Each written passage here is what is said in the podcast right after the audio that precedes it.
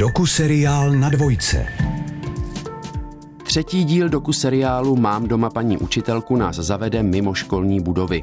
Dozvíme se, jak velký adrenalin je třeba cesta s celou třídou tramvají do divadla. A přesvědčíme se, že jet se sedmáky na lyžařský kurz rozhodně není žádná rekreace zadarmo. Nakolik si učitelé a učitelky připouštějí riziko odpovědnosti, které na sebe při takových akcích berou? I to prozradí třetí díl seriálu Mám doma paní učitelku, který v Brně natočil Karel Špalek.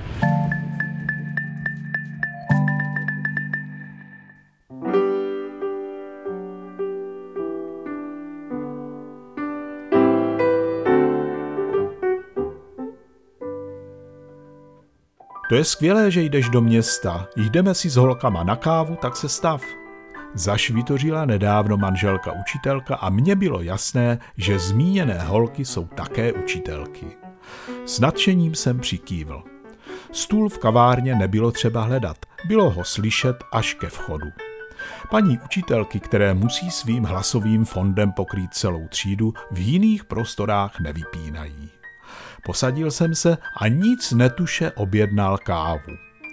Čtyři dámy ponořené do školní bubliny probírali dvě témata. Jedna naproti sobě sedící dvojící hospitalce, zatímco druhá, rovněž sedící proti sobě, řešila nepořádek na školních záchodcích. Holky řvaly jedna přes druhou a bylo zjevné, jak si to užívají. Vydržel jsem asi deset minut, omluvil se a s opařeným jazykem vyrazil do rušných ulic. Jejich hluk mi připadal jako rajská hudba.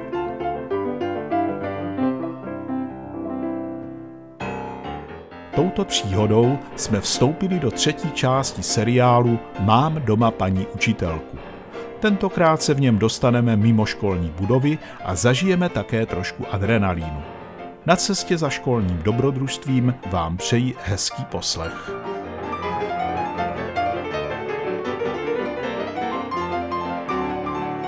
Nevím jak vy, ale pokud stojím na zastávce městské hromadné dopravy a vidím chumel dětí, u kterých je pravděpodobné, že do dopravního prostředku, který mám odjet, nastoupí, raději počkám na další spoj. Prožívám totiž větší stres než sama paní učitelka, která je doprovází. Hluk a hemžení dětí mě až tak nevadí. Horší je to na zastávkách. Nemám nervy na to dívat se, jak některé dítě vystupuje na jiné zastávce, než je ta cílová a jak ho naspět vtahuje paní učitelka v poslední vteřině před zavřením dveří. Pokud to nestihne, je nad ní nemilosrdně vynesen ortel prostřednictvím sdělovacích prostředků. Přesto jsem se jednoho dne na tuto dobrodružnou misi vypravil a jel s dětmi první a druhé třídy do divadla. Přiznám se, že vůbec nechápu, proč na sebe paní učitelky berou takovou zodpovědnost, když vlastně nemusí. Před školou stály maminky naparáděných dětí a tak jsem toho využil.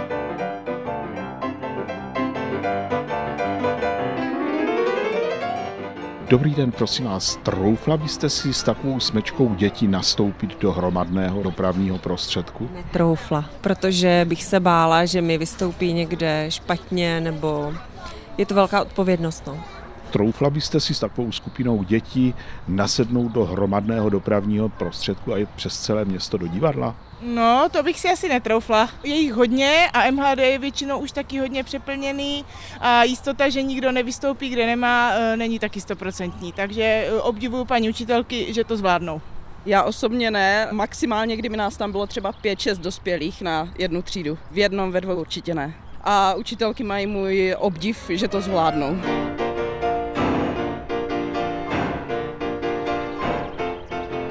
Děti se začínají scházet, zatímco já začínám litovat toho, že jsem se do tak pošetilého podniku, jako je cesta z prvňáky do divadla, pustil.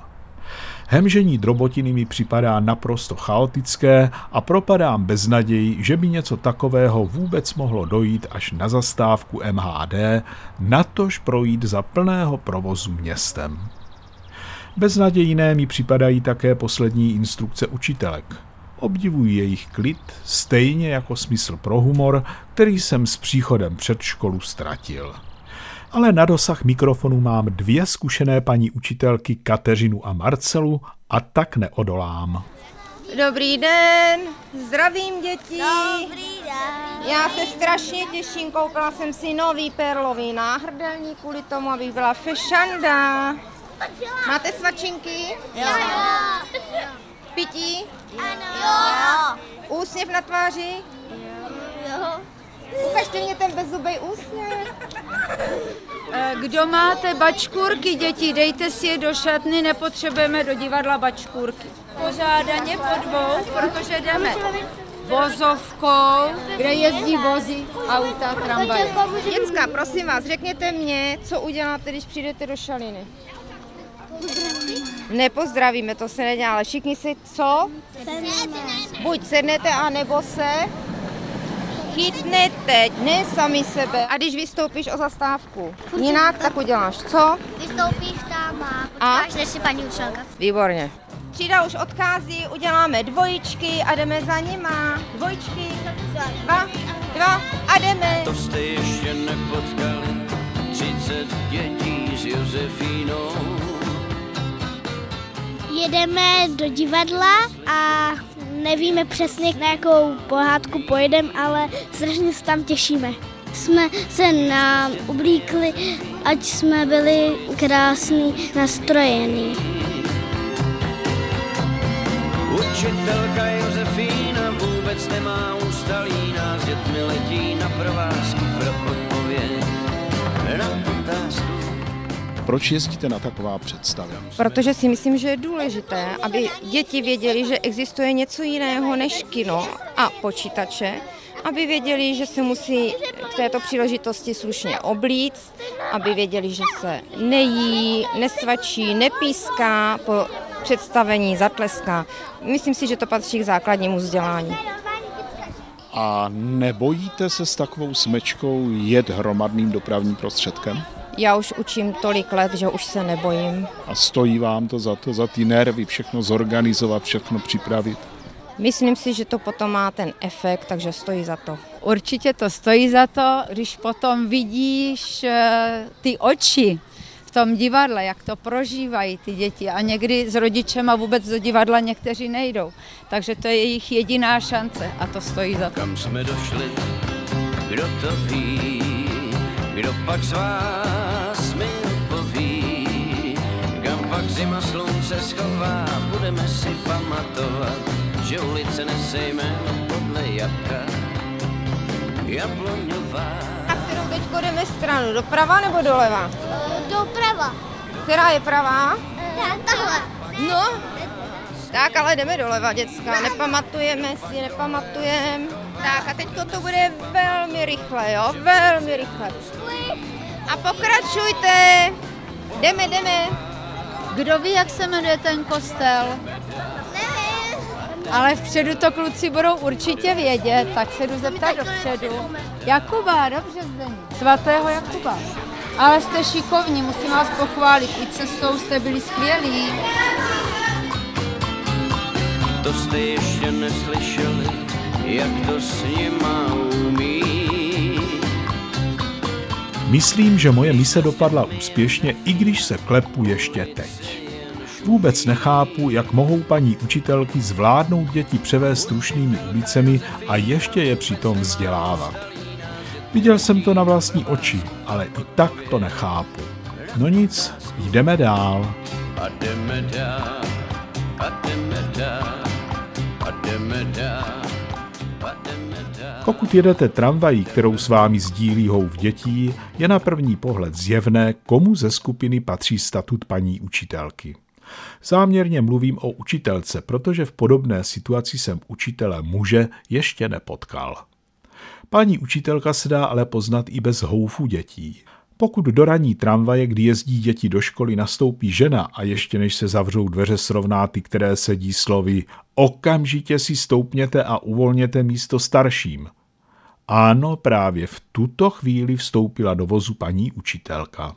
Pokud ještě tuto skutečnost stvrdí čouhajícími sešity stažky, které do noci opravovala, je to nadevší pochybnost.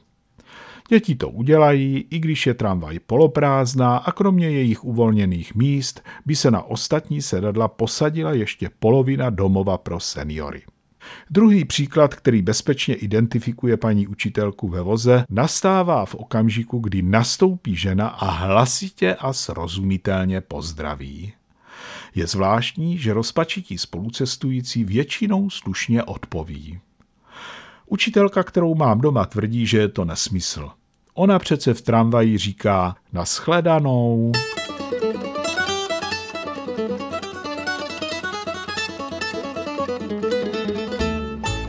Leden znamená hektické období uzavírání klasifikace, které končí rozdáním pololetního vysvědčení. A potom kýžený klid. Ale kde pak žádný klid. Hlasivky pedagoga jsou za půl roku unavené a nastává období vyróz. A v takovém stavu se mi vrací moje učitelka domů. Hlas nemám, však si poslechni. Tak třeba, jak to bylo pohádko, zabloudilo kuřátko za zahradou mezi poli pípá, pípá, nožky bolí. Ve vysokém obilí bude večer za chvíli. Pokud navíc nastane čas všelijakých epidemií a ze třídy zbývá pouhé torzo, kantor své žáky opouští, až když má smrt na jazyku. Potom se supluje od rána do večera, takže přetažení suplující odpadnou také, aby je nahradili jejich nedoléčení kolegové. Své o tom ví také 38-letá paní učitelka Kateřina. Jsou i takové dny, kdy třeba chybí 11 učitelů, a to potom eh, se vám snadno může stát, že máte každý den 6 hodin v kuse, což tomu, kdo neučil, ten asi mu to nic neřekne, ale jako už to samo o sobě je šílené, když vám do toho ještě hodí dozory za kolegy, u nás se drží půl denní dozory, takže vlastně chodíte půl dne až celý den, veškeré přestávky pořád po chodbě, měli byste tam být, protože jsou tam problémoví žáci, na které jsme neustále upozorňováni, takže se nevyčuráte, nenajíte, na to nemáte vlastně nárok vůbec a běžíte do třídy, pak v ty dvě, když skončíte po těch šesti hodinách, dozorech na chodbě a nejlépe ještě dozoru v jídelně, tak už jenom sednete a jste rádi, že jste, cítíte se jako naprostý štvanec a další den víte, že vás tohle stejné čeká zase zase na novo. Když potom přišel ještě do toho covid, kdy odpadly uklízečky a museli být v karanténě, takže jsme si potom jako pedagogičtí pracovníci pomáhali nám i asistentky. Kdo nespěchal úplně strašně domů, tak zůstával odpoledne, vytíral tam podlahy, na chodbách, ve třídách se uklízelo místo uklízeček. Vím, že pak odpadly kuchařky, tak to zase asistentky pomáhali chodit vařit do kuchyně a do školky.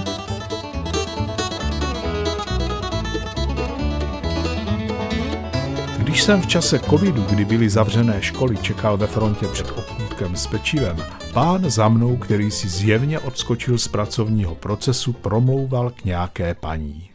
A co prý by ti učitelé ještě chtěli, zvedají jim platy, mají prázdniny a teď, když jsou zavřené školy, dělají úplné, no, nedělají nic. To mě opravdu vytočilo. Pane, řekl jsem mu, zjevně se mílíte. Mám doma učitelku a ta teď pracuje 12 i víc hodin denně. O tom, jak složitá byla příprava na distanční výuku a kolik telefonů a mailů musela za den vyřídit a jak tento způsob práce narušoval rodinný život, by bylo asi zbytečnému vysvětlovat. Jeden benefit jsem z toho ale přece jenom měl. Občas jsem zahlédl, jakého pejska nebo křečka děti doma mají a jaké spodní prádlo nosí jejich maminka. asi nejnáročnější pro to oddělení pracovního a soukromého života bylo období covidu. Tak to je Martina s 21 letou praxí a její manžel. Distanční výuka, kdy prostě to nešlo oddělit. Člověk eh, pořád pracoval od nevidím do nevidím. Výuka online, přípravy, řešení spoustu problémů, opravování, to prostě byly 12-14 hodinové šichty a to bylo teda jako nekonečné. Ještě zavření doma, to bylo to bylo hodně teda náročné. Škola byla doma a když jsem přišel z práce, tak jsem nemohl pozdravit, že manželka buď to s někým online nějaká výuka, nebo telefonovala s rodičma. A když netelefonovala, tak psala mail a v zápětí telefonovala. Takže to byl pro mě jako období covidu. A předpokládám, že vše probíhalo na váš soukromý internet. No to samozřejmě. V té době byli učitelé nazýváni hrdiny a měli dostat odměny podobně jako lékaři nebo záchranáři. To se ale velmi brzy rozplynulo jako pára nad hrncem. Jen covid a oddaní učitelé zůstali.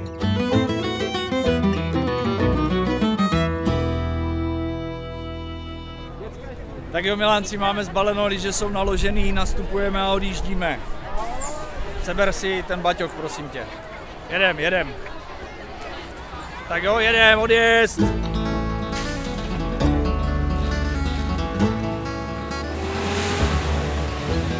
K zimnímu období na školách samozřejmě patří také lyžařské kurzy.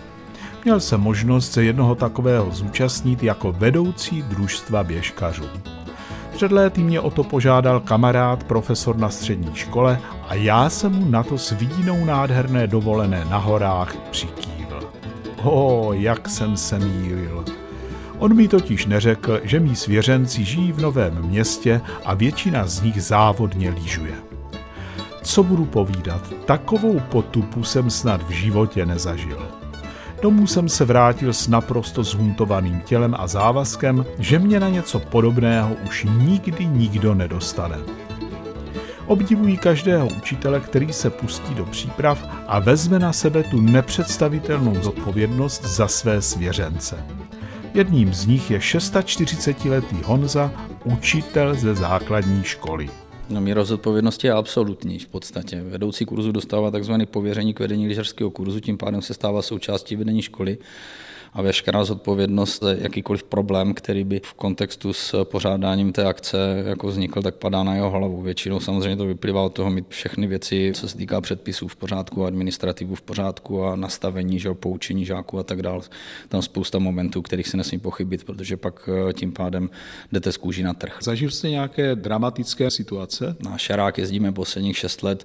Já jsem tam chlapce, který spadl na lyžích při běžném výcviku. Během toho výcviku nám neřekl, že by ho něco trápilo po tom pádu, vyvezli jsme ho nahoru na šerák a po skončení toho lyžařského dne, kde teda v podstatě se vám uzavře po čtvrté hodině jakákoliv možnost přepravy, protože tam se jezdí lanovkama, není tam žádný jiný způsob přepravy.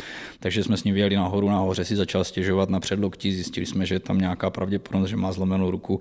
A není to životohrožující situace, ale my jsme povinni ze zákona poskytnout okamžitě lékařské ošetření. Řešil jsem situaci, jak ho dostat dolů z kopce. Horská služba se mnou komunikovala velmi obtížně, protože nešlo o situaci. Rychlá záchranná služba se tam nedostane. Řešili jsme to tím, že jsme záněli pro nájem skútru, který nás veze dolů a potom jsme přepravovali kluka do Jeseníku, do nemocnice v průběhu noci. Spíš vypjaté situace ve smyslu velmi vysoké míry stresu. Ne, že by šlo o život, ale prostě jde o komunikaci s rodiči, jde o to, že čekáte na to, jak ten rodič vám bude reagovat, jestli pochopí eh, tu situaci, jestli si nechá vysvětlit, proč eh, k té věci došlo a za jakých okolností. Prostě to jednání s ním není nikdy příjemný v situaci, kdy jde prostě o nějaký problém. Při povídání s Honzou mě napadlo, že za léta soužití s paní učitelkou na prvním stupni se málem zapomněl, že existuje také druhý stupeň základní školy, na kterém to funguje trošku jinak, zvlášť když je učitelem muž. Jaký je rozdíl mezi učitelem a učitelkou a jak to vnímáte vy? Tak ne, že bych byl nějaký ješitný chlap, ale každopádně kantor má v dnešní době úplně jinou pozici než, než kantorka. Nesrovnatelnou. Takhle to vnímám já za poslední roky a úplně intenzivně. Je to o tom, že prostě čerpáte z přirozené autority, kterou dneska při tom, jak, jakým způsobem je vychovaná mládež, tak ty ženský mají s tím letím problém u těch starších dětí. Takže vy jste zastáncem metody Igora Hnízda? Jestli máte na mysli z obecné školy to, že pro něj byl důležitý pozitivní příklad chlapský, tak to je jasný autorita, charisma, přirozená autorita. V podstatě nějakým způsobem ty děcka z vás eh, cítí ten testosteron a je to přirozený naprosto. Není v tom žádný zásadní umění. Ten chlap má prostě v tomhle v tomto výhodu danou od přírody. Dnešní svět je hodně o výkonu, je hodně o prosazování sebe sama v rámci kolektivu a my to cítíme už i na téhle úrovni vzdělávací v rámci té základky a víceméně ten chlap těží z toho, že ty děcka respektují jeho fyzickou převahu, síla hlasu, prostě dominantnější postavení než mají ženský. No. A tím, co jsem zmínil, teď samozřejmě není myšleno to, že by ten kantor neměl umět. Musí umět samozřejmě využít eh, téhle té dispozice, kterou mu příroda nabídla, ale mimo to samozřejmě musí mít ten pedagogický takt, tu přirozenou pedagogickou intuici, musí umět s tím letím zacházet.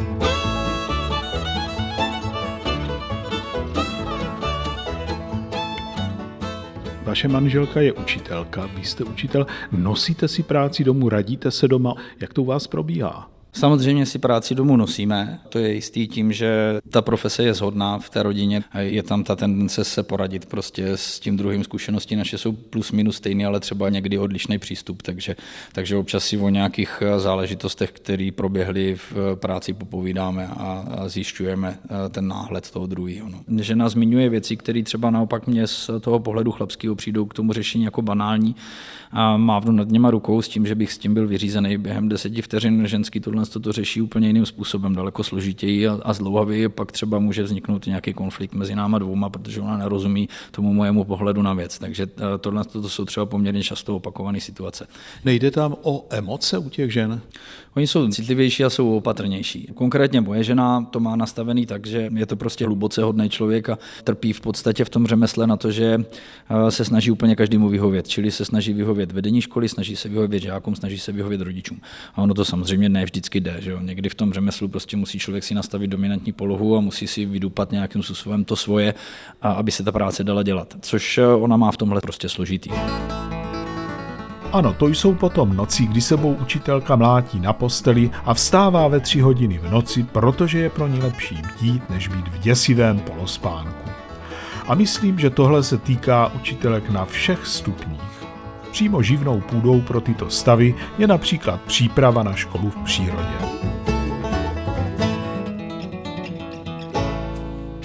Vítej doma, už tě čekám. Kde jsi tak dlouho? Vy jste chystali školu v přírodě?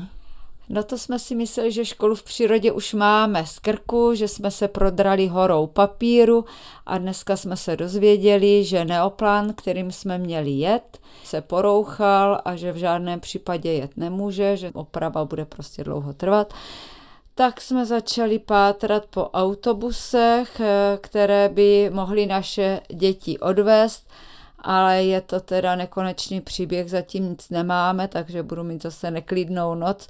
Není jenom o to, jako sehnat na květen autobus, kdy už jezdí výlety, jezdí dovolené, ale jde o to, že se cena zdvojnásobí a tak, aby za tu dopravu rodiče nezaplatili horentní sumu, tak se snažíme najít nějakého slušného dopravce, který nás dopraví na školu v přírodě za minimální cenu. Vhodný náhradní autobus se sehnat podařilo a tak se k radosti dětí i paní učitelek škola v přírodě konat mohla.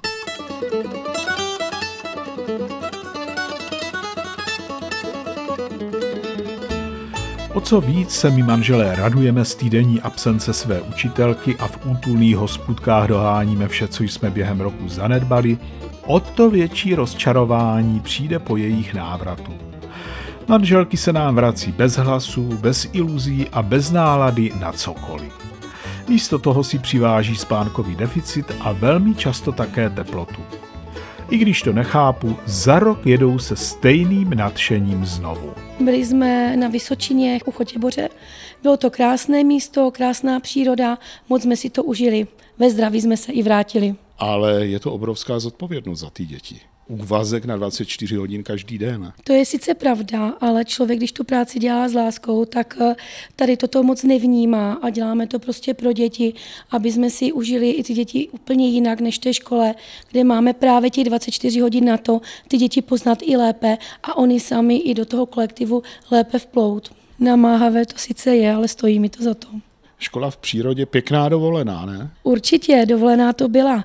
Poslední dítě nám usínalo v jednu ráno a první nám stálo ve čtyři ráno, takže dovolená to určitě byla, že jsme se hodně vyspali. Od rána až do večerky. Celý den jsme ty děti měli na starosti se všema jejich problémama, se všema zraněníma, úrazama, těch teda naštěstí moc nebylo, ale bolístkama různýma. A potom i přes noc, protože sem tam se samozřejmě nějaké dítě v noci probudí, protože se mu stýská, tak plače, tak ho musíte utěšovat, nebo ho bolí bříško, nebo ho bolí hlavička, nebo různé věci, takže opravdu jsme museli takhle fungovat celých 24 hodin. A když jsme děti vraceli, tak hodněkrát se nám stalo, že nám rodiče třeba neřekli ani děkuju. To opravdu bylo smutný, což se stává pořád. Mám doma paní učitelku a tak vím, že i přes problémy a zmíněný nevděk pojede za rok na školu v přírodě znovu. Vždyť vděk to je to poslední, co by učitelky za svoji náročnou práci očekávali. Pro ně jsou na prvním místě přece jejich děti. Na rozhlasové setkání za týden se těší autor pořadu Karel Špalek.